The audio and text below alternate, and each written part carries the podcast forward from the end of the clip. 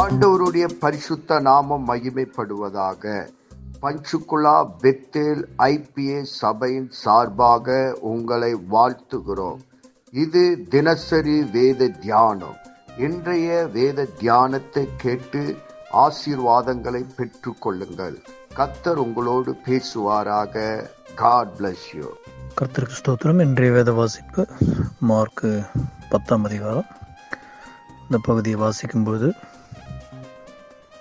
பதிமூன்றாவது வசனம், அப்பொழுது சிறு பிள்ளைகள் அவர் அவரை தொடும்படிக்கு அவர்களை அவரிடத்தில் கொண்டு வந்தார்கள். கொண்டு வந்தவர்களை சீசர்கள் அதட்டினார்கள். இயேசு அதை கண்டு வெசனம் அடைந்து, சிறு பிள்ளைகளை என்னிடத்தில் வருவதற்கு இடம் கொடுங்கள், அவர்களை தடை பண்ணாதிருங்கள், தேவனுடைய ராஜ்யம் அப்படிப்பட்டவர்களுடையது.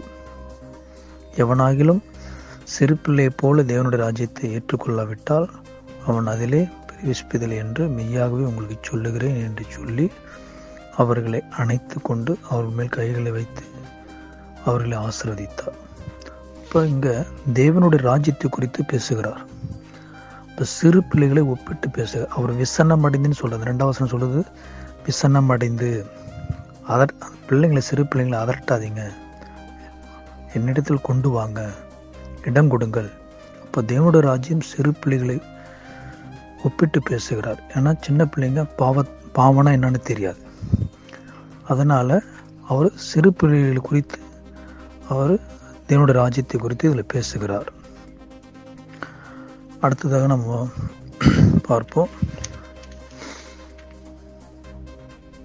நாற்பத்தி ஆறு வசனத்தை பார்ப்போம். பின்பு அவர்கள் எரியோவுக்கு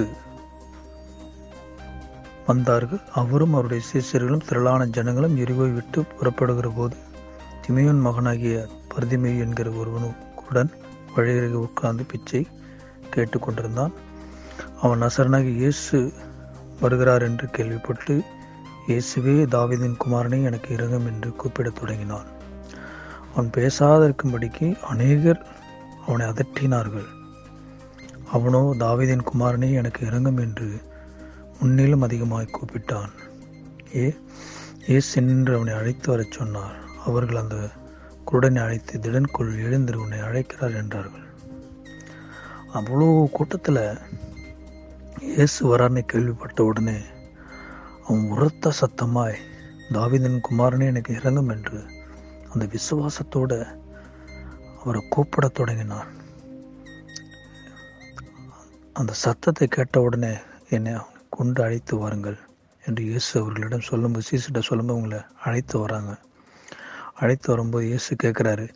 இயேசு அவனை நோக்கி, நான் உனக்கு என்ன செய்ய வேண்டும் என்கிறார் என்றார். அதற்கு அந்த குருடன், ஆண்டவரே, நான் பார்வையிட வேண்டும் என்றான். இயேசு அவனை நோக்கி, நீ போகலாம், உன் விசுவாசம் உன்னை ரட்சித்தது என்றார். உடனே அவன் பார்வையடைந்து வழியிலே இயேசுவுக்கு பின் சென்றான். எனவே இந்த நாட்களில் நாம் இன்னும் அதிகமாக சபையாக நாம் என் விசுவாசத்தில் இன்னும் அதிகமாக வளருவோம். அவருக்கு பின் செல்லுவர்களாய் அவன் அவன் இயேசுவுக்கு பின் சென்றான் நினைப்போம். நாம் இயேசுவுக்கு பின் செல்வோம். இன்னும் தேவனுடைய ராஜ்யத்தை நாம் மற்றவர்களுக்கு சொல்லுவோம். தொடர்ந்து இந்த பகுதி தியானிப்போம். கர்த்தர் நம்மளுக்கு ஆசிரிப்பாராக. ஆமென். நாம் செபிப்போம். பரலோகத்தின் தகப்பனே, இந்த ஆசீர்வதிக்கப்பட்ட காலை வேளைக்காக உமக்கு நன்றி சொல்லுகிறோம். இந்த வேத வசனத்தின் மூலமா எங்களோடு கூட பேசினதற்காக நன்றி. இந்த வேத வசனம் எங்கள் வாழ்விலே கிரியை செய்வதாக, உம்முடைய நாம மகிமைப்படுவதாக. இயேசு கிறிஸ்துவின் நாமத்தில் செபிக்கிறோம் எங்கள் ஜீவனுள்ள நல்ல பிதாவே. ஆமீன்.